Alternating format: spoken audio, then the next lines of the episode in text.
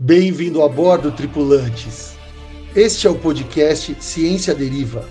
E eu sou o Caduto Luce. Eu sou a Nicole Laurindo. E eu sou o Guilherme Cavalcante. Seremos os comandantes do podcast Ciência Deriva, que tem como rota principal te auxiliar a navegar nas águas, por vezes turbulentas, por vezes de calmaria, dos oceanos da ciência e sustentabilidade, vislumbrando a carreira profissional que emerge do horizonte. Então, se preparem, subam a bordo e não esqueçam de apreciar a vista.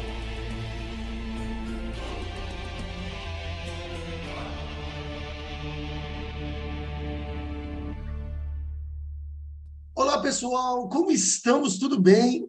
Estamos aqui iniciando o nosso trigésimo quinto episódio do Ciência Deriva Podcast. E, como sempre, lutando incessantemente contra a entropia. E hoje, em específico, eu particularmente, estou junto com todo mundo do Ciência Deriva lutando contra a entropia para manter esse podcast vivo, mas também confiando cem por cento no meu sistema imunológico, porque eu estou gripado. Talvez você vai perceber essa voz meio rouca, continua alta, mas meio rouca que eu estou aqui.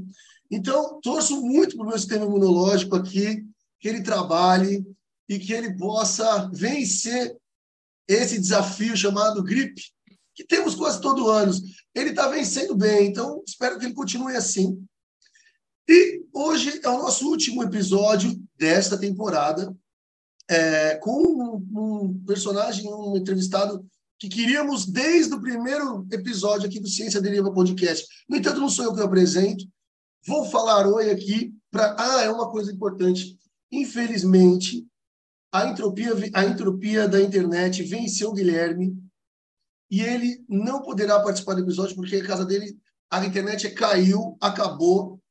Então, infelizmente, há dois episódios atrás ficamos sem a Nick e esse episódio ficamos sem o Gui. Gui, hoje você não está, mas amanhã estará aqui com a gente, com certeza. Voltando aqui à apresentação, olha o Dog que, lindo. Que está aqui. Como ele chama? Thor. Thor? Ah, praticamente um deus, né? É, é o deus da, da, da casa. É o deus da casa, com certeza, né? Então, Nick, ó, com esse cachorro lindo, de boa, você, boa noite. Como está o frio aí de São Paulo? Boa noite. O frio aqui de São Paulo me pegou na semana passada. Inclusive, minha voz está voltando também. É, fiquei gripada na semana passada, mas acho que aqui em São Paulo é impossível não ficar, né? Com a mudança de, de temperatura, meu Deus, não tem sistema imunológico que aguente. Mas tô aqui, tô firme, e, e o Gui vai fazer falta nesse episódio, porque eu acho que todo mundo gostaria de estar aqui, né? Nessa entrevista de hoje. Mas é isso, pessoal. Quero agradecer muito ao nosso convidado, mas também não sou eu que o apresento, então vou passar a palavra aqui para a Bia. Ah, é só uma coisa. Hoje a gente tem uma, uma entrevistadora ilustre, que eu esqueci de falar na introdução, né? Que ela, ela que conseguiu um entrevistado e ela está aqui hoje estreando no, no, no Ciência Deriva Podcast. Seja muito bem-vinda. Obrigada, tudo Carla. Bem? Tudo bem, gente, vocês? Espero que vocês estejam bem também. É, eu faço parte do Ciência Deriva, também sou aluna de graduação de Biologia, sou pesquisadora, sou divulgadora científica. E, bom, estou muito feliz, né? Na minha cara, vocês conseguem ver que eu estou muito feliz com essa entrevista de hoje. E acho que todo mundo da biologia já flertou com a perícia criminal, eu flerto até hoje, então todo mundo gosta demais. Então, é, enfim, eu estou feliz demais. Um pouco ansiosa, mas não estou nervosa. Estou ansiosa porque eu sei que vai ser muito bom. E apresentando o nosso convidado de hoje, o perito Salada. E, assim, trinta anos de experiência na área, né? Envolvido em casos incríveis que todo mundo comenta até hoje. É um assunto que está muito em pauta. E eu estou muito feliz, Salada, de verdade, de ter aqui. Vou falar isso várias vezes. E aí, agora... Daí passa a palavra para o Cadu novamente, que ele vai fazer a pergunta que ele sempre... Não, deixa, deixa o Salada falar oi também. Vai deixar ele falar primeiro? Então, ah, tá, deixa ele falar oi, né? Olá, boa noite para vocês, boa noite, boa noite a todos. Também saindo de uma gripe, né? Semana passada eu estava meio, até um pouco afônico, mas já, já quase que totalmente recuperado. Então, prazer estar aqui com vocês, né? Eu sou, trabalho como, como perito criminal faz pouco tempo, desde noventa e três. Muita gente ainda talvez não, não tivesse nascido ainda, né? E eu já estava aprendendo a fazer a perícia. E dentro desse tempo, trabalhei sempre junto ao D H P P e junto ao núcleo de crimes contra a pessoa, ou seja, sempre em, em crimes contra a vida, o que a gente brinca falando, né? No D H P P a gente trabalha com morte matada e no, no crimes contra a pessoa, uma maioria morte morrida, né? Mas de qualquer forma sempre em crimes contra a vida. Então tem um, assim, uma, uma certa vivência nessa área. Mas é, o, o, a vida do perito é assim, um aprendizado eterno, né? Não, não existe aquele perito, ah, eu sei fazer perícia. Não, a gente, nós estamos aprendendo sempre alguma coisa nova. Sim. Ó, é, é, Ricardo, deixa eu te perguntar uma coisa. Eu vou dar uma de, de, de detetive aqui. Eu vi que, em umas entrevistas, o pessoal te chama de Tchê. A, a fotógrafa que trabalha com você até te chama de Tchê. Vi também pelo seu sotaque que você é do sul do país e vi que você fez faculdade na P U C do Rio Grande do Sul. Mas aqui, eu acho que você não é do, de Porto Alegre, você é do interior, o seu sotaque não é de lá, é? Ou é, é mais interiorano ou você, você é da capital mesmo? É, é pior, eu sou paulista, paulistano. Puta! É? Né? Mas eu fui, morei, minha formação minha, toda foi em Porto Alegre. Eu morei vinte anos em Porto Alegre. E já de volta a São Paulo, uh, trinta e três anos. E ainda continuo. Ah, dizem que eu tenho ainda um pouco de sotaque gaúcho. Tem! Mas eu morei, eu morava em Porto Alegre mesmo, na capital. Sim. Você começou em noventa e três. Você, você é palmeirense ou não? Porque noventa e três foi o ano que a gente saiu da fila. Eu sou palmeirense. Ou não? Não, eu... eu a, a tua, o palmeirense hoje está feliz, né? Nos últimos tempos, né? Que o time está realmente dando bons resultados. E eu estou no, no lado porque eu estou na época de sofrência, né? Eu sou corintiano. Ah, tá. tá. Quando ele falou a época de sofrência, eu falei, é corintiano, não é possível. É, não é? é. Não, mas, não, mas é, é que realmente o, o, o Timão, é, tudo, tudo na vida eu digo que é uma senoide, né? Tem seus tempos de altos e baixos. Hoje o Palmeiras já faz algum tempo, né? Para os torcedores ficarem felizes que o Palmeiras está muito bem, né? E o Timão é aquela situação, né? Chega com os adversários bons, ele às vezes faz bons jogos, e chega com adversários fracos, ele consegue perder, né? Então a gente sempre está sofrendo a expectativa do que vai ser o resultado do jogo. Exatamente. Sim. Bem, então vamos à nossa pergunta Globo Repórter para começar. Tradicional, Ricardo da Silva Salada. Quem é você? Da onde você veio? Do que, que você se alimenta? Aonde você compra sua lupa de investigação? Como você escolhe seus fotógrafos?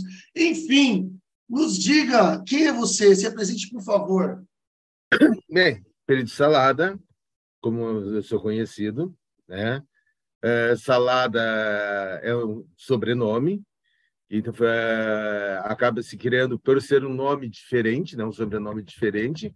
Você acaba tendo esse sobrenome como uma identidade. Uhum. Eu tive colega fotógrafo que eu trabalhei mais de vinte anos.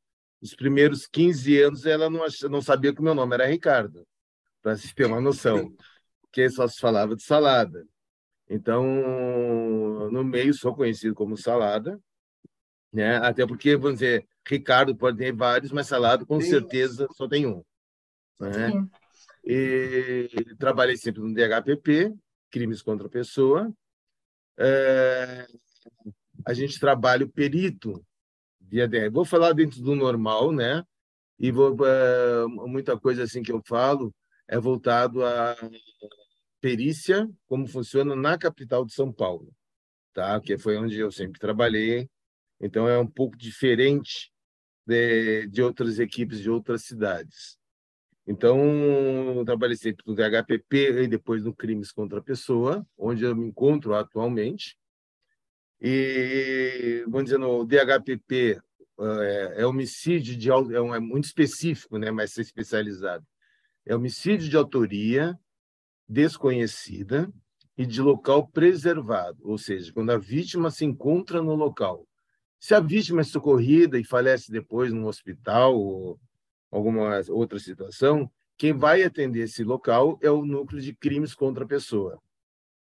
Né?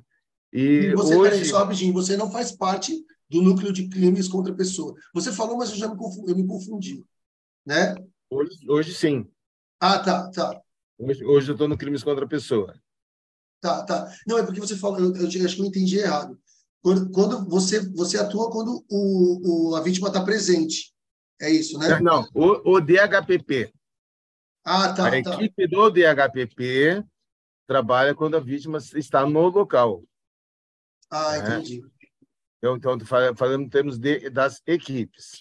E, e resistência, né? O confronto do, do policial, né? Com algum humilhante, onde existe o confronto, que a gente chama de resistência, é onde existe o evento morte. Ah, né? Tá, entendi. Quando se o ladrão morre, então quem vai atender é o D H P P. Se o ladrão fica ferido, quem vai atender é o crimes contra a pessoa. Ah, tá. Tá. Então é uma forma de, de trabalho.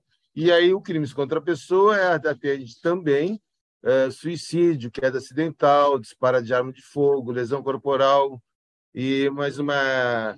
De, é, enorme quantidade de, de naturezas, né, de, de criminais.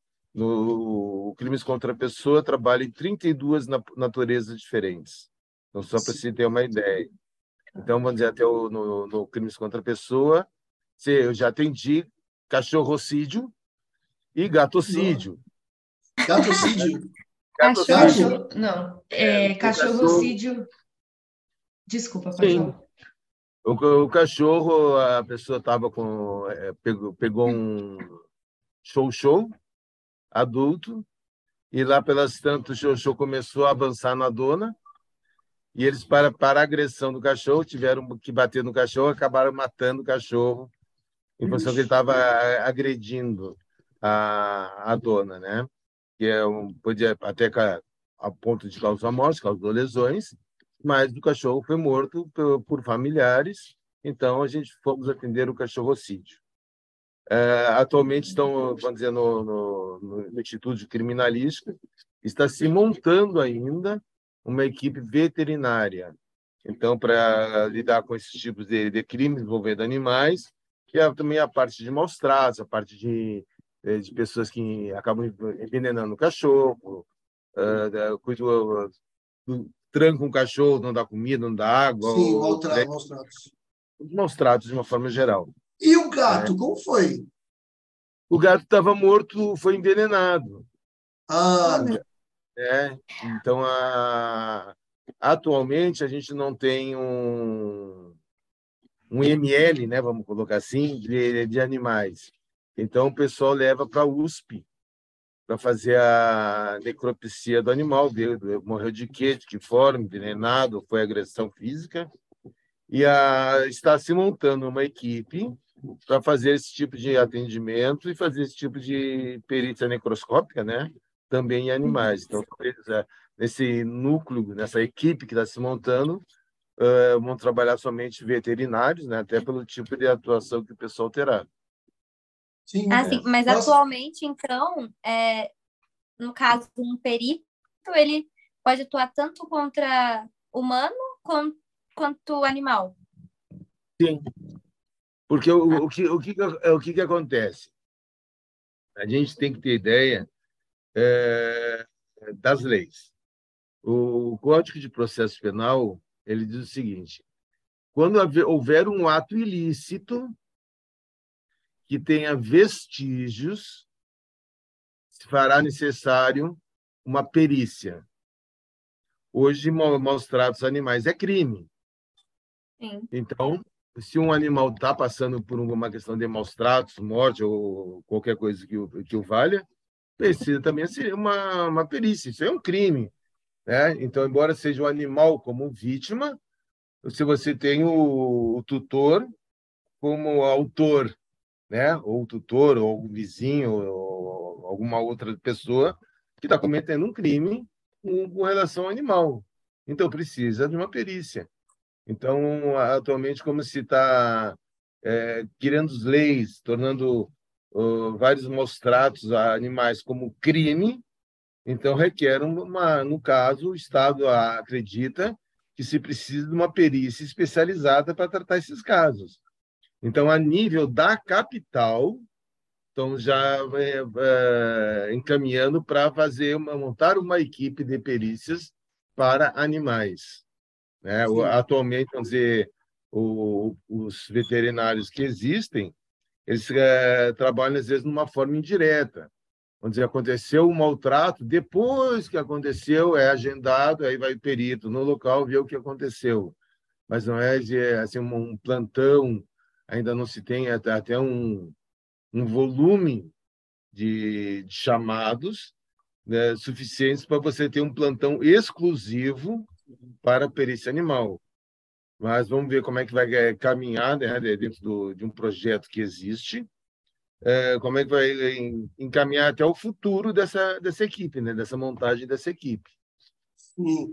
Nossa, uma coisa... Eu até queria agradecer a minha irmã. Minha irmã é delegada de polícia e ela me ajudou muito a estudar. E aí eu queria juntar duas coisas que eu fiquei pensando quando eu estava xeretando, vendo os vídeos, tal, vendo um pouco sobre a perícia. Na realidade, é, é, por exemplo, você pode dizer, a perícia pode estar também, assim, para a gente pensar no trabalho do perito de forma geral. A pessoa pode ser perito, não necessariamente para crime, né? Por exemplo, bateu um carro, caiu uma, um acidente de moto e carro. Não necessariamente teve morte, mas tem que ter perícia, não? É, não necessariamente.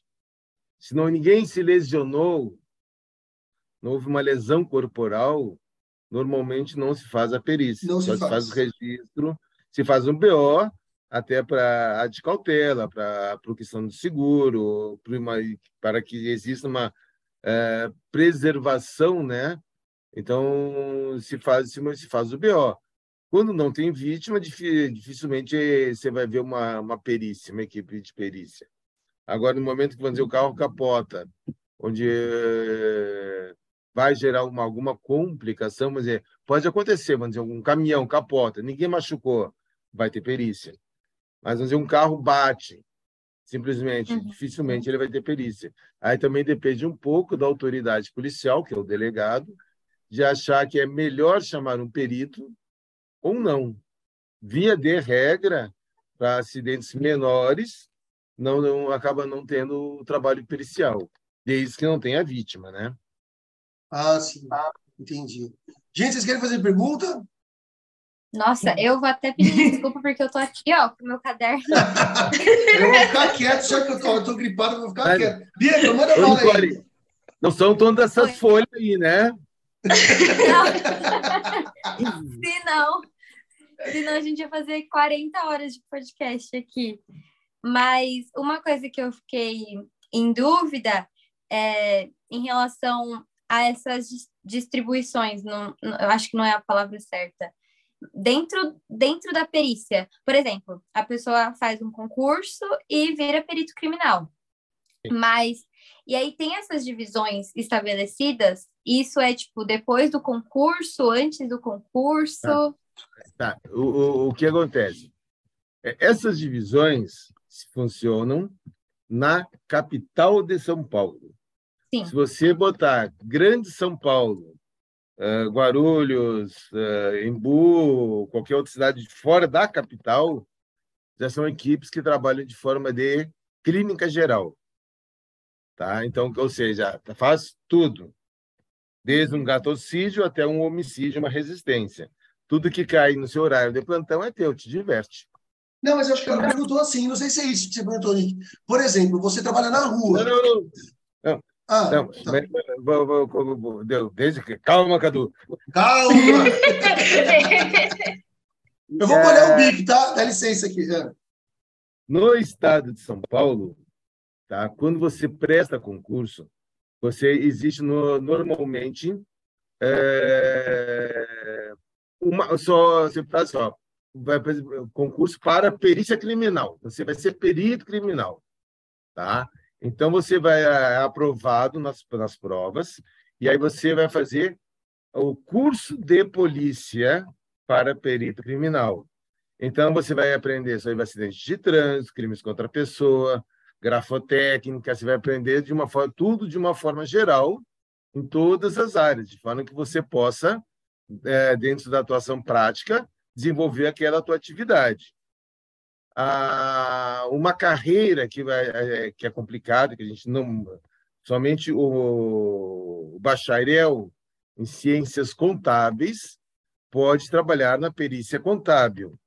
O engenheiro não pode trabalhar na perícia contábil, então tem que ser contador, tá? Agora, o contábil, se dependendo, ele pode trabalhar nas outras.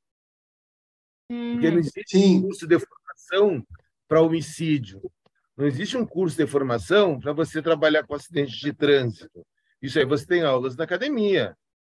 É claro que quando você começa a trabalhar, Na, na academia, eles te dão um certo conhecimento para você poder desenvolver o teu trabalho. Então, vai ter um aprendizado maior, realmente, na prática. No meu concurso, mas cada concurso tem uma, são regras diferentes. No meu concurso, eu, a academia de polícia eram três meses e depois eu passei mais cinco meses de estágio. Então, eu passei cinco meses trabalhando no D H P P, junto com um perito antigo, ah. para a minha rotina de trabalho.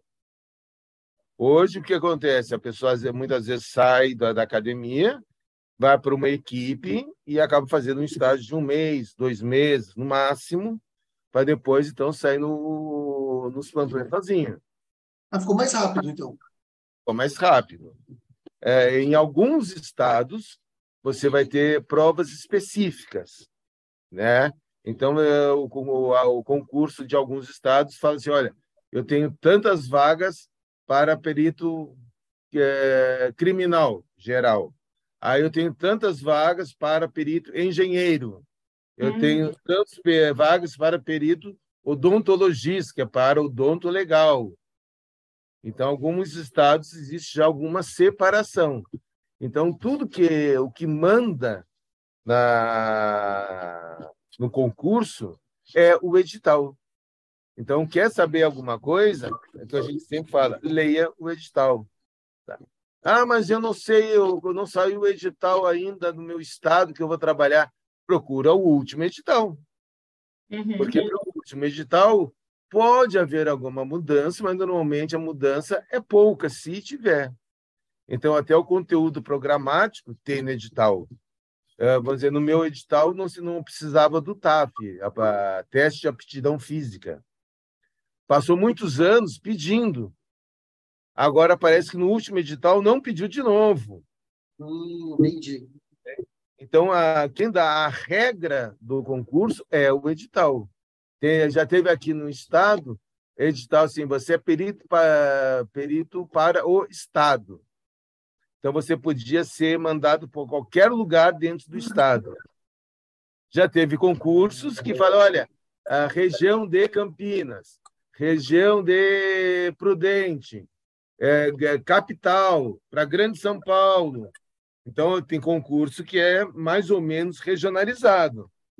Mas quem determina isso é o edital. É o edital. Né? Se o edital sair regionalizado, você se inscrever para aquela região, normalmente você tem que passar o estágio probatório, que hoje são três anos, antes de conseguir uma transferência para um, uma outra região. Outra região. É, normalmente é essa a regra, mas tem que estar escrito no edital. Sim, entendi. Tudo é o edital que vai mandar, até os cursos que são aceitos, tá? Normalmente, o que, que acontece? Esses cursos de, que o pessoal faz, é, perícia forense, não sei o que, forense, esses cursos, é, até onde eu sei, talvez um ou dois estados no Brasil estejam aceitando, mas a grande maioria dos estados não aceita. tá? É, mesmo a licenciatura e bacharelado, no caso de biologia, tá? Se a, no estado de São Paulo se aceita bacharelado, porque ele não, ele não, não é que ele determine o, o bacharelado, ele determina que tem que ter pelo menos tanta mil horas de, de faculdade. Sim, entendi. Ele não fala, ah, tem que ser bacharel. Então, no estado de Goiás, eles entraram com uma situação que tinha que ser bacharel em biologia. Aí eles entraram com mandato de segurança e o judiciário aceitou que pudesse ser, então, licenciatura. Ah, tá. Porque eles não especificam. Eles botaram o curso, mas não botaram carga horária. Aqui em São Paulo, normalmente, vem com carga horária. Então, tem que ter tantas mil horas, que é o, pelo menos um curso de quatro anos. Então, são as formas que você tem de é, definir o, a, a carreira. Então, eles falam assim, ó, formação em biologia, mínimo, vamos supor, três mil horas. Para fazer essas três mil horas, tem que ser bacharel. Se for licenciatura, é, vamos supor, não sei qual é o horário, só chutando, né? Tipo, mil e quinhentas horas. Então, sim, sim. Então eles conseguem cercar. Alguns estados, eu não, eu não sei nem dizer qual, que está se aceitando esses cursos de sem vergonha de, de perícia criminal, porque os caras fazem muita enrolação, tá? Agora já tem estado, tem faculdades, estão fazendo os cursos mais sérios na área forense, são três, quatro anos de estudo forense. Nossa, então, isso aí, por enquanto, não está aceito, mas são ah, cursos que muitos estados vão acabar aceitando, até porque tem uma carga horária bastante grande da área de forense. Então, acho que em breve alguns estados vão começar a aceitar esses cursos. Atualmente, não. Tá. Deixa eu ver, eu vou te passar a palavra, deixa eu só fazer uma pergunta rapidão. Então, assim, por exemplo, se uma pessoa que não tem, quer ser perita, mas não tem estômago para ver morto e tal, ela tem que, o edital, ela vai ter que procurar um edital na qual vai dizer, você vai trabalhar, vamos supor que é um biólogo, biomédico, trabalhar na área da saúde, da, das biológicas, né? Ah, eu quero trabalhar em laboratório, sei lá, é, identificando D N A e tal. O edital que vai dar disso para ela, né? É, é, sim, seria o edital. O que, o, o que acontece? Em noventa e nove vírgula noventa e nove por cento dos casos, a pessoa começa trabalhando na rua. Ah, tá. Uhum. As pessoas, tipo, eu tenho amigas que nunca trabalharam na rua, já entraram em laboratório. Entendi. É, é, acontece, mas é difícil. É raro. É raro. A, a maioria das pessoas vão trabalhar na, na rua, né, na, na, realmente na área criminal, e depois, quando durante as suas atividades surgem oportunidades, e a pessoa acaba, então, indo para um laboratório. É claro, vamos dizer, vai trabalhar no laboratório de D N A. É, tem pessoas que, vamos dizer, terminam biologia e fazem pós-graduação, lato sensu, stricto sensu, na área de... É, genética forense. Claro que essas pessoas vão ter uma prioridade a, a laboratório desses. Claro, então, aí claro. Depois do que a pessoa... Ah, eu entrei. É, se a pessoa não, não fizer nada para trabalhar num laboratório de genética, vai ser mais difícil, porque tem outras pessoas que vão fazer, né? É, especialização.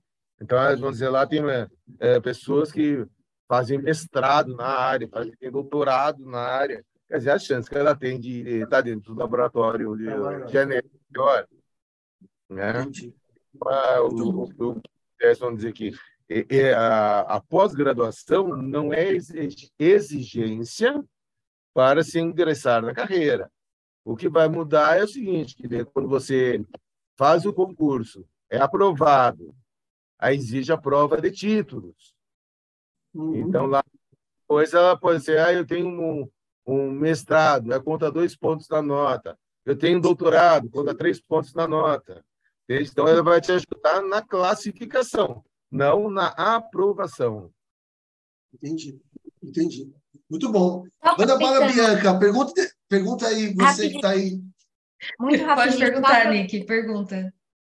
Só aproveitando o gancho, é, a gente fala muito sobre concurso, né? Eu não sei se em todas as áreas são assim, mas a gente da biologia, a gente até brinca, tipo, ah, é só concurso? Nem vou tentar então, porque concurso nunca sai. Mas, assim, é uma realidade mesmo, tipo, concurso para essa área de perícia é, tipo, muito demorado, ou eles ac- acontecem, mas acontece e o pessoal não fica sabendo?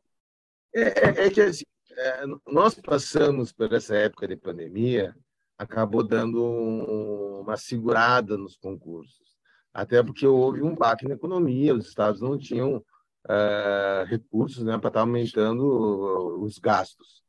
Pós-pandemia, vamos dizer, aqui no estado de São Paulo, pra, esse ano deve sair o concurso para perícia criminal, são duzentas e quarenta e nove vagas. Já está se falando de um outro concurso, tá? Aí você chega assim, pô, mas eu estou, sei lá, no segundo ano, falta mais dois para eu me formar. E o que, que eu falo? Presta o concurso. Porque para prestar o concurso, você não precisa estar formada. E às vezes demora para chamar. Teve concurso que demorou três anos para chamar a pessoa. Tá? E se você passar e você estiver bem colocado e te chamarem, e você não terminou o teu concurso, que você precisa apresentar seu diploma, quando te chamam para fazer a, inscrição, a aprovação. Tá? Aí vamos supor o seguinte, você foi bem na prova. Aí eles te chamam, você não terminou. O que, que você faz? Existe um ato legal, você pede para o fim da fila. É. Porque eles não chamam todo mundo ao mesmo tempo. Tá? Aí, de repente, você chega, olha, você pode ficar até nos remanescentes. O que é o remanescente? Eu tenho, vamos dizer, quinhentas pessoas foram aprovadas no concurso, mas só tem duzentas e cinquenta vagas. Então, entre esses duzentos e cinquenta e aqueles outros duzentos e cinquenta que foram aprovados, a gente chama de vaga remanescente. O que acontece? O concurso tem validade por dois anos, sempre apontar, ver que no, no edital que está escrito, né? Mas normalmente ele vale por dois anos, podendo pro, ser prorrogado por mais dois. Tá? Aí vamos supor o seguinte, é, duzentas e cinquenta é, vagas que ocupam todas as vagas de perito? Não. Precisava de quatrocentas vagas. Estou dando um exemplo, né? Precisava de quatrocentas vagas. Então, eles fazem o curso da Academia de Polícia, desses duzentos e cinquenta, e depois, quando termina, eles chamam mais cem, ou eles chamam mais cento e cinquenta. Então, você que está lá no remanescente, você ainda pode ser chamado depois. Então, a, a, só que isso aí demora. Não é que vai, olha, o concurso vai sair em dois meses, vai estar tudo resolvido. Não. Teve concurso que demorou três anos para chamar. Então, o que, que eu falo? Estuda, pega o último concurso, vê o, que, o, o, o conteúdo programático, a matéria que eles podem pedir, e já sai estudando. Sim. Porque quando sai, às vezes, o, a publicação do concurso, eles marcam o concurso assim, olha, a inscrição do concurso é, abre daqui a vinte dias, daqui a três meses vai ter a prova. Em três meses, você não vai conseguir estudar. Agora, se você já vai colocando na frente, pelo conteúdo programático do concurso anterior, anterior. Se mudar, você muda alguma coisa. Então, mas aí a maioria da, da, da matéria vai ser a mesma. Então, você já está na frente. Né? Então, eu falo, presta o concurso. Ah, mas eu não passei. Você não passou, mas aprendeu.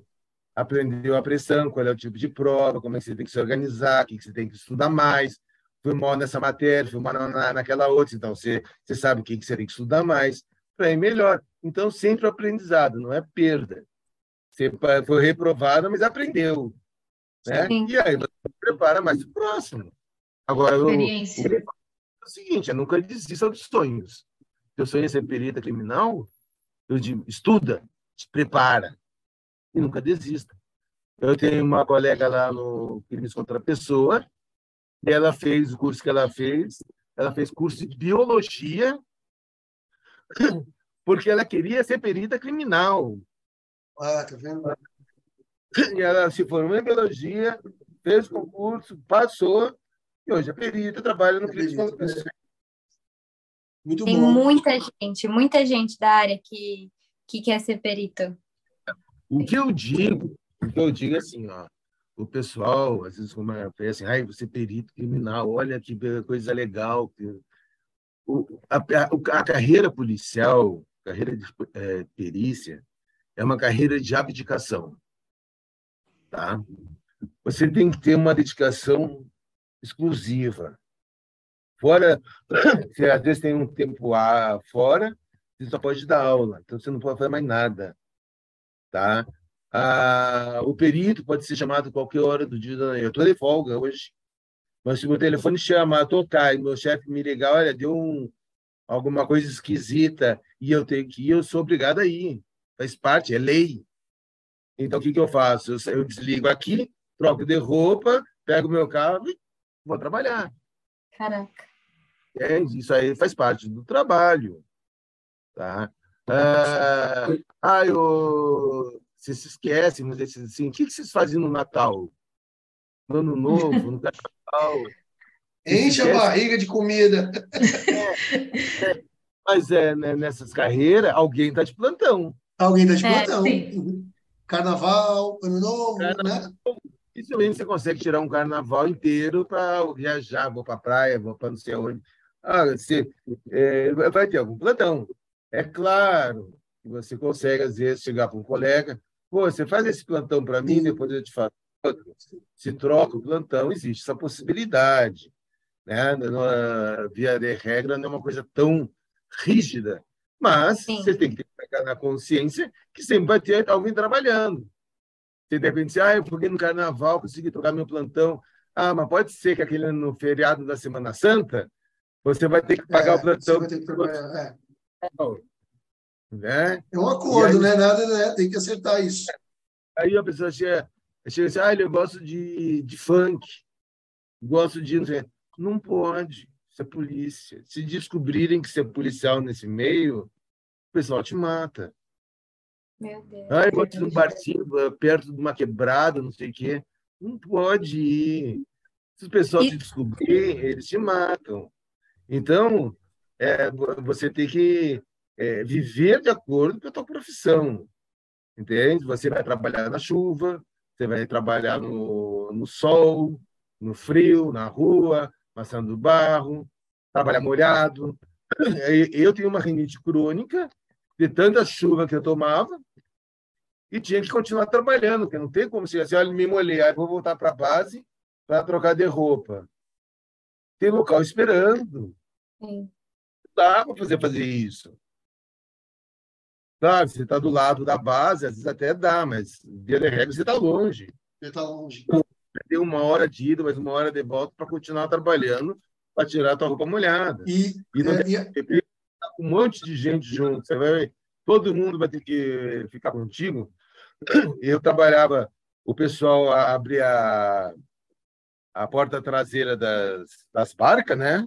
Todo mundo ficava no porta-mala e eu no chão tomando chuva, pé molhado, e o pessoal fotografava da viatura, o, os policiais faziam as anotações de dentro da viatura e eu tomando chuva. Faz parte do jogo. É. Isso é uma coisa que as pessoas esquecem, geralmente, né? Que perito criminal ainda assim é polícia. Tipo, o pessoal... E, e ser polícia, é... a professora é um pouco, mas polícia é mais... Todo mundo associa a sua identidade a essa profissão. Então, olha lá, falando, quem é aquele fulano? Ah, o salário dele é polícia, né? É, é. Ele se vai, cola, é uma profissão que cola na gente, né? Cola. É, é, é, uma, uma vizinha aqui do prédio. Ah, mas você, você é aquele, é, aquele que aparece na T V? Sou. Ai, falou baixinho, mas você é polícia? A gente que gosta, né? Que fala, não, eu sou, mas não tem problema. Né? É, tem gente que não gosta nem que comente, né? É, mas, mas não adianta. Mais cedo ou mais tarde, você vai aparecer na, numa câmera de televisão. Vai. É. É, ainda mais em casos. É, não, mas, não, mas é, mas é, é que fica o seguinte: depende de um acidente. Você vai ter que ir lá fazer uma perícia no trânsito. Aí tem o pessoal lá filmando o acidente. Você aparece. Uhum. Não é só o caso de repercussão. Entende? É, Qualquer verdade. Caso, tem o pessoal, tem gente na imprensa que está filmando. E às vezes eles filmam de longe, às vezes dão close em você. Entende? E você vai fazer o quê? Vai proibir? Vai brigar? Não dá. Não dá então, para você... ser o, o super-homem, né? Com duas identidades. Sim. Eu ainda ia estar ferrado. O óculos sempre não dá... É, era só tirar o óculos. É. Ia, ter mas... um... ia ter que ser um boné. É. Não, mas é, a gente tem que aprender. Vamos dizer, pela lei orgânica da Polícia Civil, nós somos obrigados a andar armado. É lei. Eu tenho que andar armado. Eu tenho que levar minha funcional. Eu tenho que levar algema. Entendeu? É lei. Para tá? todo lugar? A, a lei diz que eu devo portar sempre. Ah, sim. Então, é claro. Onde eu, uh, uh, às vezes, eu estou com o meu carro, vou uh, dar uma saída aqui, eu saio sem arma.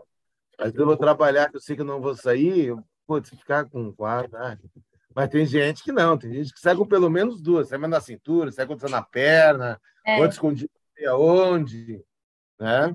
Então, é, também é o hábito de cada um. Tá? No início, todo mundo, o pessoal quer, todo mundo quer sair armado, pra, até para ir no banheiro leva a arma.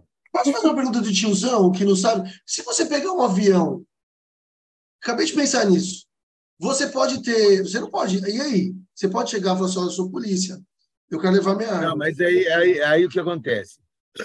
Eu sou um polícia, sou um policial, mas eu não estou é, em serviço.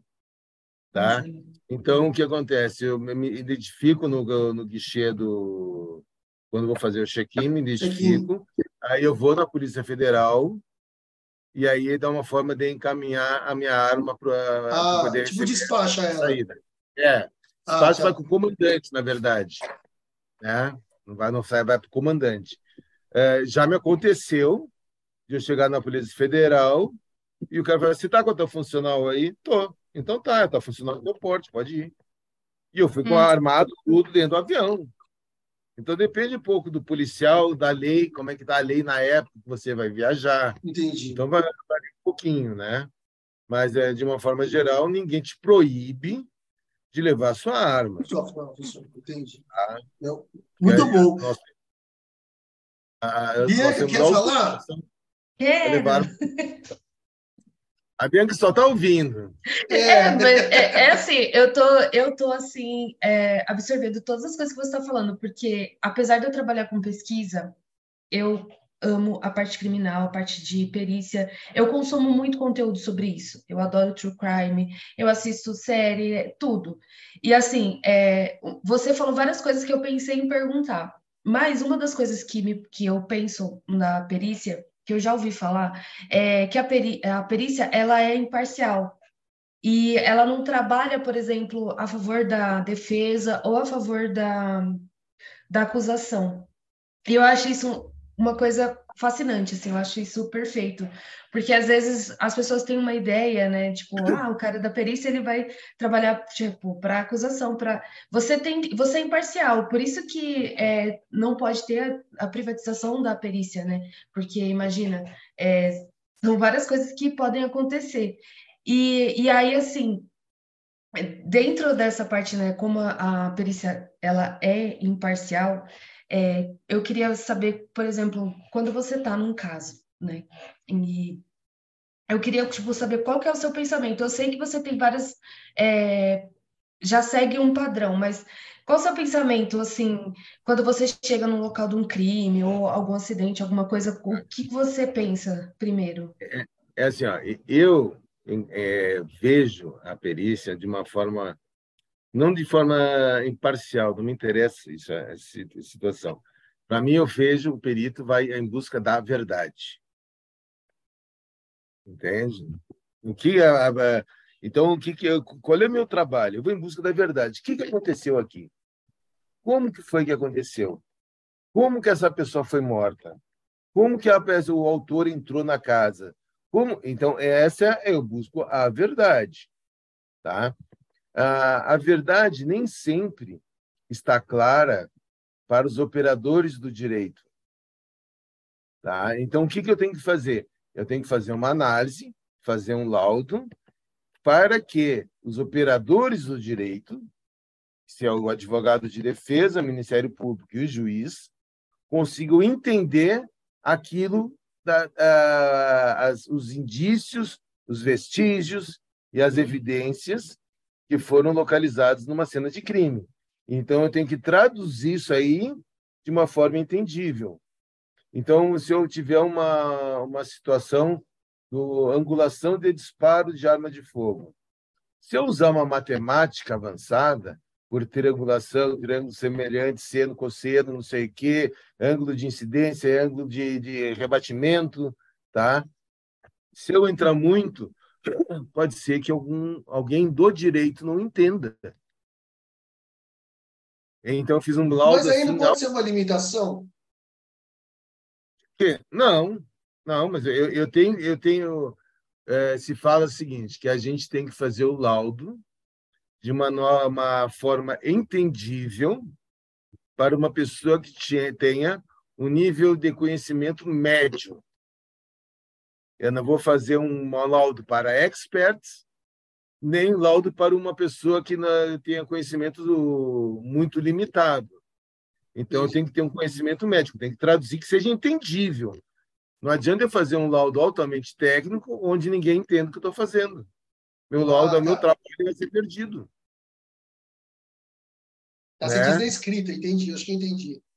Então, se eu, se eu escrever de uma, de uma forma muito simples, o que a gente fala assim é que o meu laudo vai ficar muito banal, né? Então, a, é, uma pessoa, Suzane Richthofen, lá, Marísia, uma toalha socada na boca, né?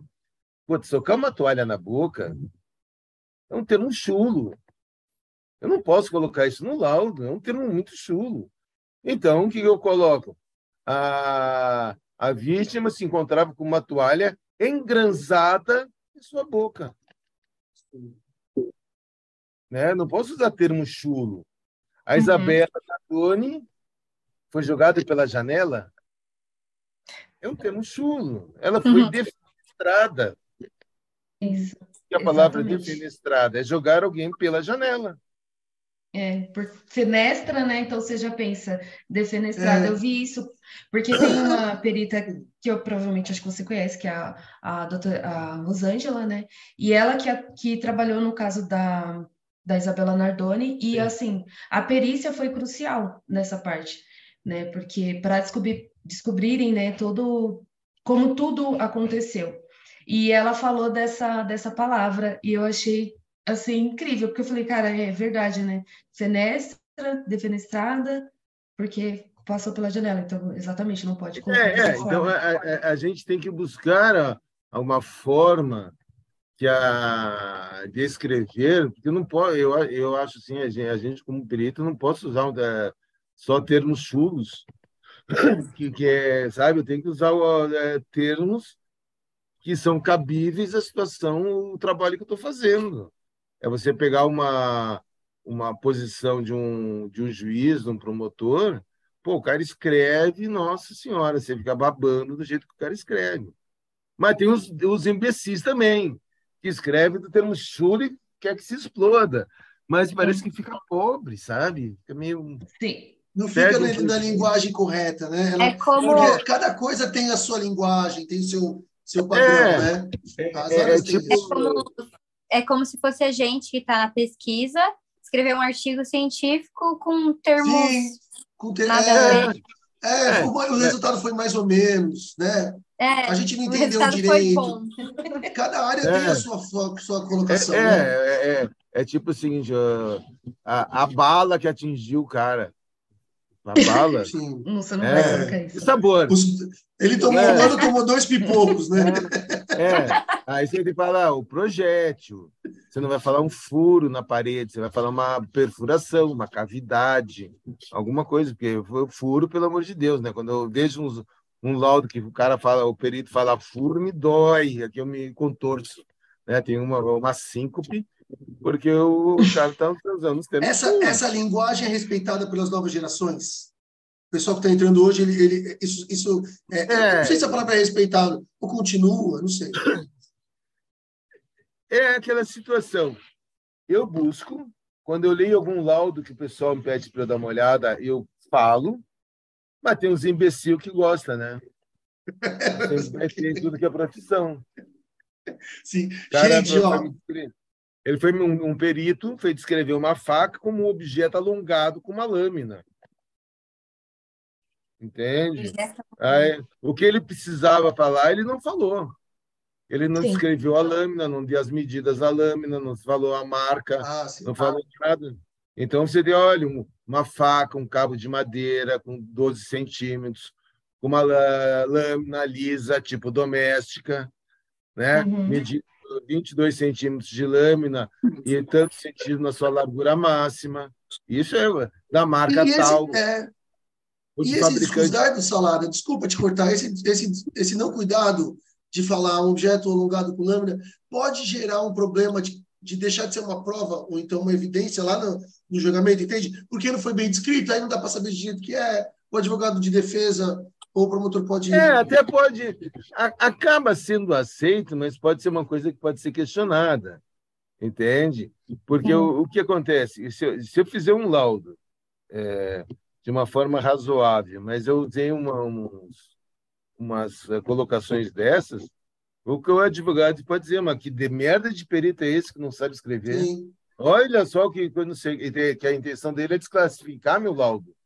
Exatamente. Entendeu? Então, tu, tudo aquilo que eu fizer uma, uh, de uma forma assim, sem um cuidado maior, pode ser motivo para um, um advogado querer desqualificar meu laudo. Sim. Nossa. Muito bom. Gente, ó, deu quase cinquenta e cinco minutos. E a gente não só falou de perícia, a gente não falou da Cadu. outra parte da carreira dele. Oi. Eu que eu falo, a gente fala que vai três horas? Eu ia falar, vamos, vamos fazer uma exceção aqui nessa entrevista, vamos falar Tudo mais. Tudo bem para porque... você, é, é, Ricardo? Como está seu tempo? Não, a gente fica mais um, uma... Ó, vamos fazer o seguinte, é, até umas são sete e meia, até as oito, e depois, tá. se quiser mais, aí a gente marca um outro dia, a gente continua, não tem tá, problema. Faz tá, a parte dois, tá. porque, gente, é... olha... Deixa eu te perguntar uma coisa. Tá lá, a gente... O retorno. É, você tem trinta e dois vírgula noventa e três na polícia. No, é, e agora, eu, eu fui vendo seus vídeos, eu achei vídeo seu no YouTube há dois anos atrás, você entrou em dois casos muito famosos. É, eu vou fazer duas perguntas aqui para a gente iniciar esse papo. Primeiro, como você hoje tem um programa? Ou seja, você vê a carreira de uma pessoa, trinta anos numa carreira, de repente a pessoa... Começa, não que ela mudou de carreira, mas ela abriu um outro leque de carreira. É isso que você está fazendo na sua vida. Sim. É, depois de trinta anos, talvez, não sei como que é a polícia, mas não sei se daqui a cinco anos você pode, não estou te aposentando, pelo amor de Deus, mas você poderia se aposentar, talvez. E aí você abriu esse leque com um programa na T V, apresentando. Eu até vi um podcast que você estava discutindo até um pouco das cenas, assim, sabe? É... Foi, a, foi, a, foi esses casos que te despertou uma nova forma de se ver, de se ver é, na sua carreira, de, de atuar na sua carreira? Foram esses casos famosos? Ou isso foi sem querer mesmo? Independente do, dos casos que você participou, você entendeu? Você iria... Você já tinha um pouco de fascínio pela câmera, pela, pela comunicação? Eu nunca, para falar a verdade, eu nunca pensei nessa possibilidade. Entende? Vou voltar a fazer algum trabalho para a câmera. É, o pessoal fala, ah, Salada, você tem que montar um podcast. Puta, mas não sei fazer entrevista, não, sabe? Não é muito a minha praia. É, então, é, eu acabo aparecendo, eu participo de uma série de podcasts, um monte de, de coisa, né? Mas é uma coisa que a gente vai aprendendo com o tempo. Eu era uma pessoa extremamente introvertida, só que a vida faz a gente ficar falador, entende? Eu, eu, a primeira vez que eu fui fazer uma apresentação, foi uma apresentação dentro de um congresso nacional. Então, você, tem, você vai aprendendo. Primeiro, você vai meio assim, segundo, você vai meio lá, daqui a pouco você vai com uma naturalidade, pô, vou apresentar tal caso, ah, legal, sabe? Você não está mais preocupado. Para mim, se eu for falar assim para dez pessoas, ou vou falar para mil pessoas, é diferente. Não, é diferente. Não estou preocupado com a quantidade de, de, de pessoas, até porque eu vou falar de uma coisa que eu sei. E eu acredito que, eu, pela experiência, eu tenho um pouco mais de conhecimento do que muita gente. Então, eu, claro, eu tenho que cuidar do que eu vou falar, até não dar mancadas, porque tem, tem dentro de, de qualquer plateia tem críticos que você falar uma, uma, uma besteira e a pessoa pensa, esse cara não sabe nada. Então, você tem que cuidar daquilo que você vai falar, e falar de forma, da, dos assuntos de forma correta. Então, mas hoje eu não me preocupo. É claro que a gente está, eu falo, quando a, a perícia é uma, um eterno aprendizado. E a, a, eu, quando comecei, eu tinha que verificar sangue. Eu usava um produto que era o peróxido de hidrogênio. Que vocês, biólogos, Nossa. devem conhecer. É, tá? Eu sei. Por quê? Usamos para descolorir o cabelo. Por que eu falava que era peróxido de hidrogênio? Porque se eu falasse que era água oxigenada que eu usava, o pessoal falou, pô, mas que merda de perícia, água oxigenada, né? Aí a gente fala peróxido de hidrogênio, tudo, nossa! Né?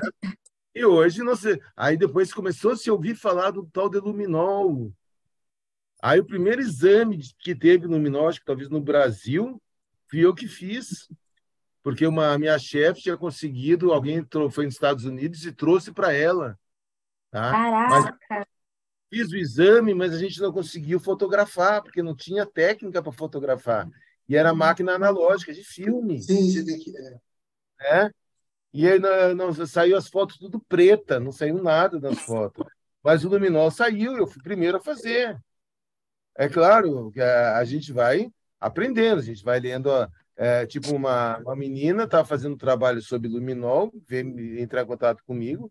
Falei, olha, eu sei usar, eu sei na prática. Se você vai começar a me perguntar da reação química do luminol, eu vou dizer que eu não sei, você sabe mais do que eu. Eu sei qual é o princípio da quimiluminescência, mas eu não sei a reação química que dá. Eu falar, é uma oxidação do metal que dentro do, gera uma quimiluminescência. Agora, a reação química que acontece, eu vou dizer, eu não sei. Nunca me dei bem com química, não sei química, entende?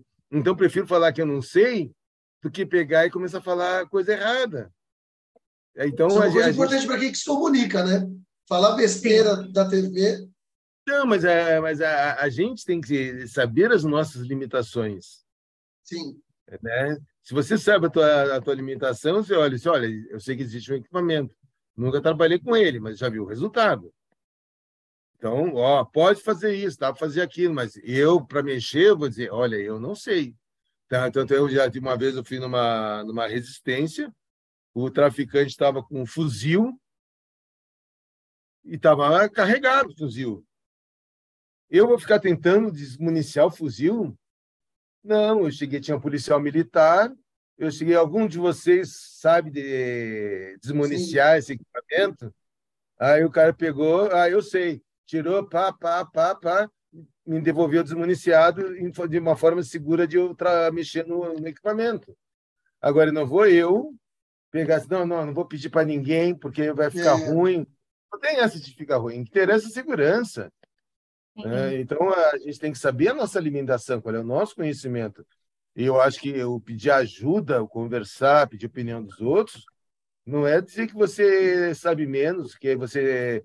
É, não está fazendo direito, você está com a preocupação de fazer o melhor. Né? Eu, tenho, eu tenho algumas teorias, tipo assim, é, quantas vezes eu errei. Né? Então, eu tenho uma, um, um chavão que, assim, ó, quem trabalha muito, erra muito. Quem trabalha pouco, erra pouco. E quem não trabalha, não erra. Não erra. Agora, é um ponto, né? É, agora tem o seguinte... Aprenda com seus erros. Sim. Entende? Não vai errar de novo a mesma coisa. Sim. Errou, todo mundo erra. Agora não vai repetir o erro de novo, né? Vai fazer, putz, que coisa que eu fiz, nunca mais eu erro. Isso aqui não vou fazer errado de novo. Aprendeu. Isso aí chama-se a experiência de vida das pessoas. Então, ninguém você tem que tira sempre... isso de você. É, mas você tem que ter sempre essa preocupação de fazer o melhor. Agora, se você faz coisa errada, ah, com certeza, ninguém é perfeito. Ninguém nasceu sabendo. Exatamente. Né? Então, acho que todo mundo tem que trabalhar para buscar, trabalhar, buscar evolução. Isso que faz parte do ser humano. Agora, a gente não pode dizer, ah, eu não sei. Ah, não sei, vai pesquisar. Vai buscar atrás. Uma vez lá na, no D H P P chegou uma, um equipamento, que era o Crime Scope, luzes forenses. Né? Ah, que eu falava? Fazia plantão à noite, eu falava com a chefe, olha, me deixa a chave da tua sala que eu vou mexer no equipamento. Mas toda noite eu ia lá mexendo no equipamento para aprender a mexer. Entende? Aí o pessoal precisava, ô Salada, faz isso aqui, vem cá fazer isso aqui. Aí eu fui perguntar para um outro perito, o perito falou, não, mas ninguém me ensinou. É. Mas ele também não foi querer aprender. Entende? Ainda fala... É proativo, que... né? É. Entende? Mas ninguém ensinou ele, ninguém me ensinou também. Eu fui, eu me trancava na... na em vez de dormir, às vezes estava sem, sem local, eu ficava lá mexendo no aparelho para aprender a mexer. Para quando fosse necessário numa cena de crime, eu ter o conhecimento necessário para utilizar o equipamento. Então, aí eu fui ler, fui atrás, fui... para cada tipo de luz, que é um, para materiais diferentes, qual é os óculos que você tem que usar, por que que você usa o óculos, né? Vamos dizer um exemplo, você pega a luz ultravioleta, que é uma luz azul, tá? Então você põe em cima de um objeto para ver resíduo orgânico, mas você não quer ver a luz azul, você quer ver qual é o material que essa luz azul ultravioleta naquele determinado comprimento de onda, está estimulando, ela está excitando. Então, tem que ser de noite, não pode ser ao, ao, ao dia, porque do dia a dia você tem todas as frequências, não, não tem uma frequência pura. Então, um, eu tenho que usar um óculos que me filtra ultravioleta. Então, eu vou ver como se fosse quase com uma iluminação normal, só que eu consigo ver a diferença no que tem resíduo orgânico.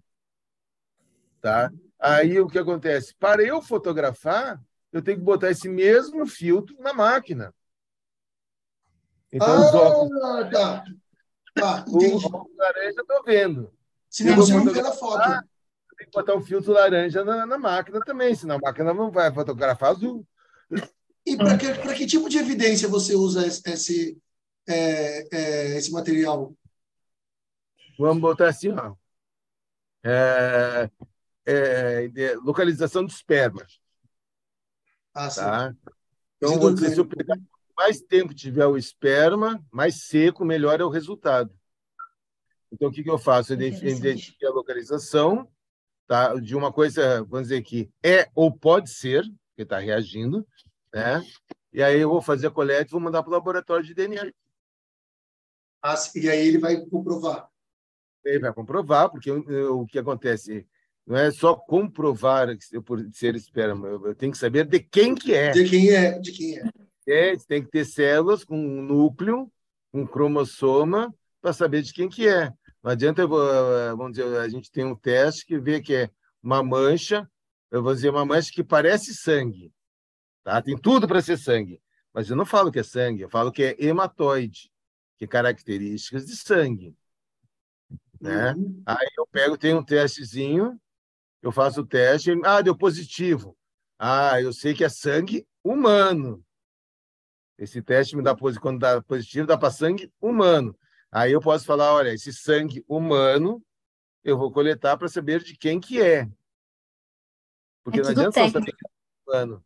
Eu tenho que saber de quem que é esse sangue, é da vítima, é do autor, sei lá. Entende? Então eu vou fazer a coleta e vou mandar para o laboratório de D N A. Meninas, querem fazer pergunta? É, isso entra numa coisa que eu estava pensando agora, porque é, sou, com o seu tempo de trabalho nessa área, né, trinta anos, é, mudou muito, né, a tecnologia. E então, assim... A, a... É... Pode falar. Não, pode falar, fala. Então, assim, é, eu acho que, nem você falou do Luminol, que na verdade o Luminol é uma marca, né? É um produto é. que veio, que, que ajudou muito, né, para vocês. Então, Sim. eu imagino, assim, que é, tem muitas ferramentas que elas, que elas se tornaram relevantes ao longo do tempo, né? Para vocês é, conseguirem continuar, né, com esse trabalho. Deixa eu só inventar é. uma pergunta também, desculpa, Salada. Nesse ponto, a, a tecnologia deve ter ajudado muito a, a resolver crime. Mas, assim, a gente vê que a polícia como um todo... É, eu estava lendo antes de começar, São Paulo tem um índice de quarenta, mais ou menos, por cento de resolução. Essa tecnologia... Porque é óbvio que o, o perito não trabalha... Não é só o perito, tem o investigador, o delegado, tal, tal. É uma, é uma cadeia enorme, o Estado é enorme. A polícia efetiva é muito grande. Por que, que assim... A, a, por que, que você acha que ainda, mesmo com a tecnologia... essas resoluções ainda não, não subiram de uma forma que acho que todo mundo gostaria que fosse? É, é uma série de coisas que, que, é, que influenciam. Vamos, vamos, vamos, que nem diria o Chico Picadinho, vamos por partes. Por partes. É, em termos de tecnologia, eu tive uma grande vantagem, porque a tecnologia que eu continha quando entrei era água oxigenada, peróxido de hidrogênio. E muita coisa foi aparecendo ao longo do tempo. Então, eu pude ir aprendendo uma coisa de cada vez. Um perito que entra hoje, ele vai, já tem tudo isso aí. Ele, então, ele vai ter que já de, aprender tudo isso aí, aprender o, a técnica, a usar, analisar, vai ter que aprender tudo, porque já tem tudo aí à disposição. Tá? Então, hoje, é uma carga a mais de conhecimento que o perito tem que ter. Com relação às resoluções, o que, que acontece? É... As nossas leis são muito fracas.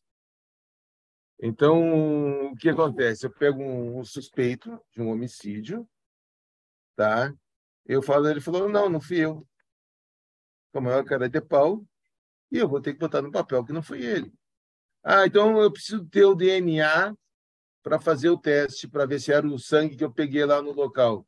Não, não vou fornecer. Eu não preciso fazer prova contra mim mesmo. Sim. É. Por, assim, você está falando isso, é, nos Estados Unidos você não pode mentir. Aqui a gente vê esse negócio pode. de, ah, muda, vai mudando, vai mudando as versões, mas não, lá é crime, mas... né? Se a pessoa então, mentir. Mas o e-mail a pessoa pode mentir, não dá nada? No, no Brasil, o réu... O réu pode mentir. O réu não tem compromisso com a verdade. Ele não pode produzir prova contra ele mesmo. Isso eu tenho, é. tipo, entendeu? Sim, ele não mas, pode... é, mas é um absurdo. É, são os absurdos sim, da, da nossa sim. legislação. O cara está mamado. Tá? Bebeu, atropelou, matou vinte pessoas. Tá? Aí faz a, só para aqui para ver a, a dosagem alcoólica. Não, não tem o direito.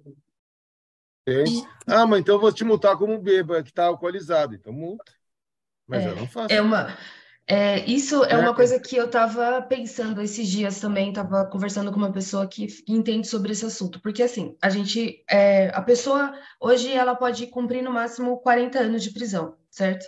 Mas se aí, se ela cumprir, é, acho que é, dois terços da pena, ou tem uma quantidade, ela pode sair. Então, assim, perante a justiça, ela pagou o que ela devia. Isso aí, ela, ela pagou o que ela devia. Só que se a gente for pensar de uma forma moral, crimes que foram cometidos por essa pessoa, gente, não, não tem... Isso não tem um Tudo. tempo que pague. Tá. O, o, por exemplo, tem o, o Champinha. Não sei se você... O, o Salada sabe, não sei se vocês lembram do caso do Champinha. O uhum. Champinha, ele não, ele não pode mais ser inserido na sociedade, ele não tem, é, não vai passar por essa ressocialização, ele tá preso, ele vai ficar ali e tal, e aí a, a, uma pessoa que me falou disso, né, falou que ele tá num lugar, que ele não pode sair, aí eu falei, bom, mas você acha que isso é justo? Né, tipo, você acha que isso é o correto para ele? A pessoa falou que sim, porque, gente, não tem como ele voltar para a sociedade e viver normalmente, não tem como. Muitas vezes, quando a pessoa comete um crime e ela vai para a prisão, é, por mais que o crime dela seja baixo, o que acontece? Ela escalona, porque todo o sistema prisional é péssimo, é horrível. Então, é, é um negócio bem, bem complicado. É, é, é que fica o seguinte, fazendo, no caso do, do Champinha, como ele tem um problema mental, ele é considerado inimputável. Quer dizer, ele não pode ser imputado a ele uh, qualquer crime. Tá? Então, teoricamente, é, é o, no Brasil, é a única situação que a pessoa pode ter, entre aspas, uma prisão perpétua. Sim. Que ele não vai ser liberado nunca, porque a doença dele não tem cura. Ele, ele sempre vai oferecer risco à sociedade. Uh, com relação à a, a, a saída com dois terços, tem crimes que saem com um sexto da pena. Um sexto. Um sexto. Quer dizer, a pessoa é condenada a doze Meu anos, Deus. Ela pode sair com dois. O goleiro Bruno, lembra do goleiro Bruno? Ele saiu, não saiu? E é um cara mas muito, muito midiático. Tá jogando. É, Sim. É. E é um não, cara midiático. Até... É, é, é...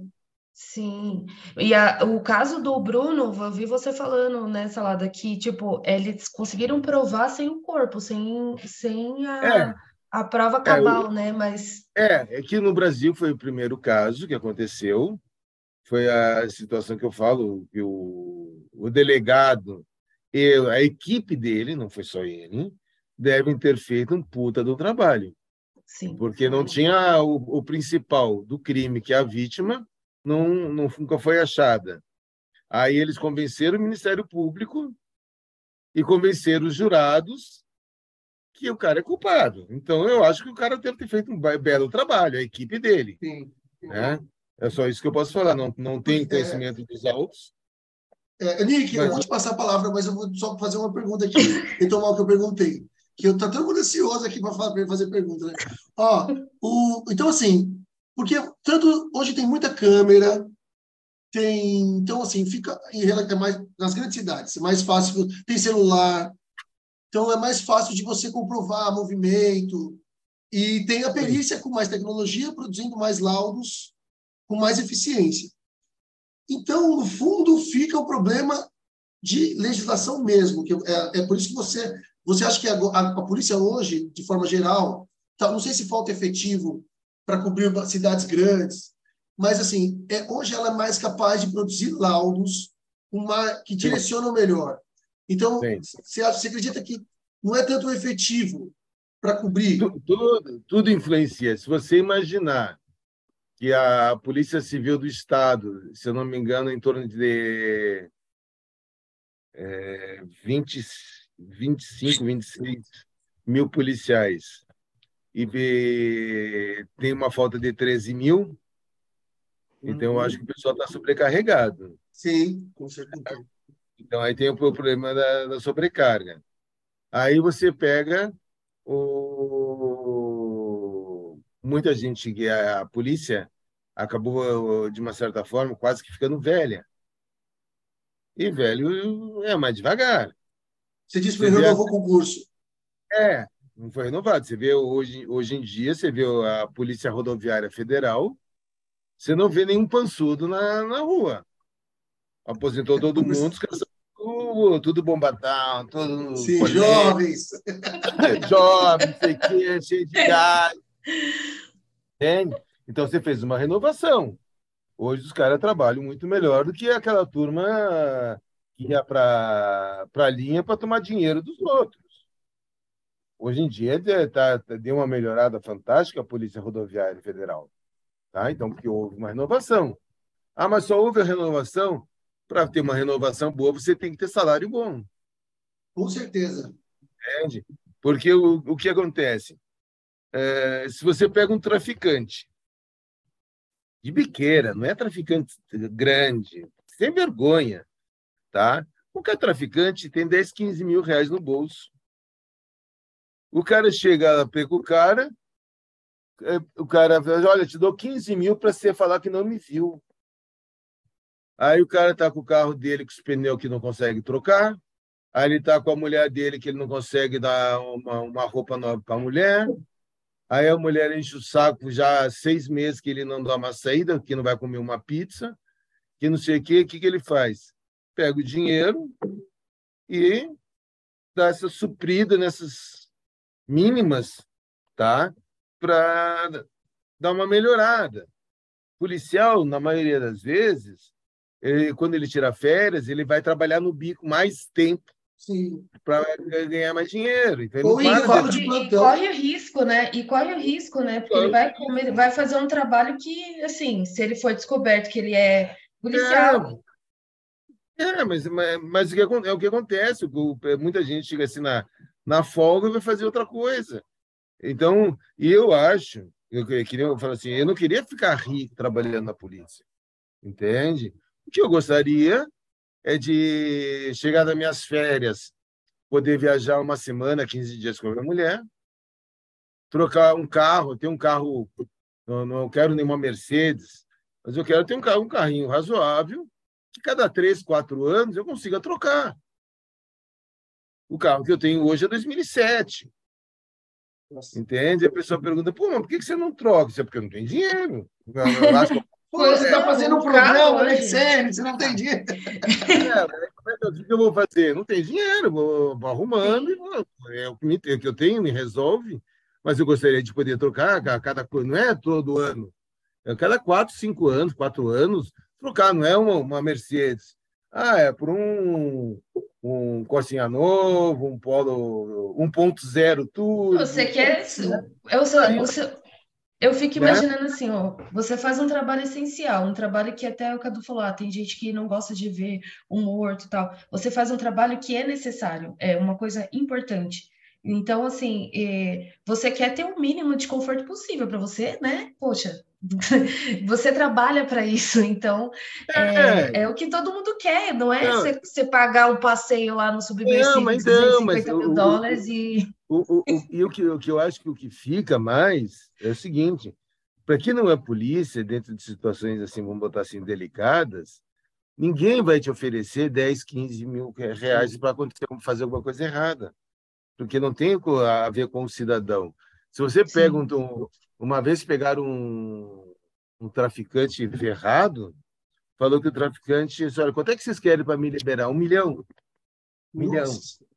Aí Caraca. O traficante disse assim, ó, ah, não, um milhão é pouco. Isso é com o telefonema eu consigo. Dois milhões? Dá os dois polícia, um milhão para cada um. Para soltar o cara, para dizer, para dizer que não achou.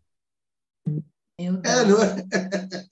É, você tem história, né, Salada? Eu imagino é, quanta coisa. Aí você pega assim, puta, um milhão é o salário meu de tantos anos, não sei o quê. Pra... Ah, vem dizer que não coça. É, é sem é, falar que coça. Agora, é, agora, se você, não... agora, se você tem as suas necessidades básicas cumpridas, oferece uma grana para um policial americano. Ele nem pensa, porque ele tem a casa dele, ele tem o carro dele bom, né? Ele troca o carro dele a, a cada um ou cada dois anos, os caras têm esses uns caminhonetão, carrão com não sei o quê, os caras têm lanche, os caras viajam nas férias, os caras... É? Oferecer para ele, porque a toda necessidade básica dele, ele tem. É o mínimo, né? E o americano tem a preocupação é se tem filho, de juntar dinheiro para o filho fazer faculdade. Porque a faculdade lá não é todo mundo que faz, mas quando faz é super caro. Tem faculdade que é cinco mil dólares por mês. Passa a vida inteira pagando, né? É, Passa a então, vida inteira cara, pagando, igual, verdade. Tem o filho, o pai lá já começa a poupar tantos dólares por mês para poder pagar a faculdade do filho. Ou então o filho, ou então ele é aquele super atleta, né? O cara joga... Que consegue corre, a bolsa. Aí é. Ele consegue bolsa. Mas fora isso, é difícil para fazer faculdade. Mas lá não precisa fazer faculdade para você ter um emprego legal. Tem que terminar o ensino médio. Né? Aí você já consegue... A dinâmica emprego. É outra coisa lá. A né? dinâmica assim... é outra. Mas o policial, de uma forma geral, o policial é muito bem pago. Ele tem as necessidades dele satisfeitas. Não vão dizer que não tem corrupção. Claro que tem, todo mundo, tudo que é lugar tem, né? Mas é menor, a chance de ter é menor. Entre vocês ali, vocês mais ou menos ficam sabendo quem, é, quem leva dinheiro e quem não leva, ou, ou não. Porque às vezes a pessoa, de repente, tem um puta de um caos e fala, pô, eu sei quanto esse cara de... é. é uma coisa quieta, porque vai fazer o quê também? Chama a polícia, não, não é, mas, é, é, mas é, é tipo assim, uma vez eu estava... Uh, estava no estacionamento, aí um perito indo embora, eu com o meu carrinho velho, o cara pega e sai de B M W. Aí eu disse, pô, é, disse, disse, pô, pode ser que o cara tenha outra coisa que ele faça, pode ser que seja de família rica, mas era uma B M W. É. Entende? Aí, aí você ficou, opa, será que... Aí uma vez um, eu fui no, em Arujá, que um, um, uma cidade né, famosa pelos condomínios bons, e eu fui na casa de um advogado, e ele falou, oh, tem um colega teu que mora aqui no condomínio. É, ele é aposentado. Era investigador. Nós vamos ali comprar pão, a gente vai passar na frente da casa dele. A casa do investigador é uma baita de uma mansão. Aí eu fico assim, porra, eu, eu, eu tenho que falar com esse cara. Tem que, ele tem que me ensinar economia, porque o meu salário é mais. É, é educação financeira, é. né? Educação financeira. Educação financeira. Eu tenho ideia de administração financeira, só pode ser, né? Para ter uma puta é. de uma casa num condomínio, o que ele pagava de. A taxa condominial dele, pelo amor de Deus. Entende? Sim. O cara deve ser bom. Sim. É, né? Gente. Ó, são cinco para as oito, Nick, faz a última pergunta. Então, vamos combinar uma parte dois? Aí eu nem vou falar dica do Vamos, final, vamos porque Tudo a gente não entrou na, na, na parte, assim, que Olha, acha que e... era mais... A Nicole que tá braba. Ah, é? ela, ela fez trinta e duas perguntas, só fez, escreveu trinta e duas perguntas. Você viu que no começo foi a Bianca... No, depois, agora, Nicole, o próximo, o próximo parte dois, eu fico quietinho. Só falou, eu vou gente, fechar as perguntas e aí depois vocês começam perguntando. Tá bom. Na parte dois. É, só para fechar esse assunto, então, é porque eu estava quietinha aqui, mas eu também estava assim, absorvendo muita coisa. Porque, gente, eu, lá atrás, primeiro que eu nem sabia que aqui no Brasil você podia mentir. Eu achei que era igual. Aquele negócio de, ah, eu juro solenemente, eu achei que era aqui também. Quem jurar não jura. Então, enfim, é, mas aqui, só para fechar, acho que a gente tipo, chegou numa, num senso comum que gente corrupta tem em todo lugar, em todas as áreas, mas, mas que também, não só né, na polícia, mas muitas outras áreas deveriam ser bem mais recompensadas pelo trabalho. Agora, a pergunta que eu quero fazer, é, saindo um pouco disso... É, acho que é uma pergunta que você recebe em todo podcast que você vai, em todo lugar da sua vida. Mas, assim, no começo, como foi para você? Tipo, é, o, o começo, assim, os primeiros casos. E já juntando outra pergunta aqui que eu tenho, é, como que fica, fica ou ficou o seu emocional? E se você já viu alguém desistir disso? Tipo, passou em concurso, foi, mas, assim, não aguentou o baque de ver... Né, tragédias é. e desistiu, saiu. Afinal, ele é formado em engenharia elétrica e foi trabalhar com vida, na parte da biológica, vai, vamos dizer começando, assim. com, começando a, a, a responder as perguntas pela última.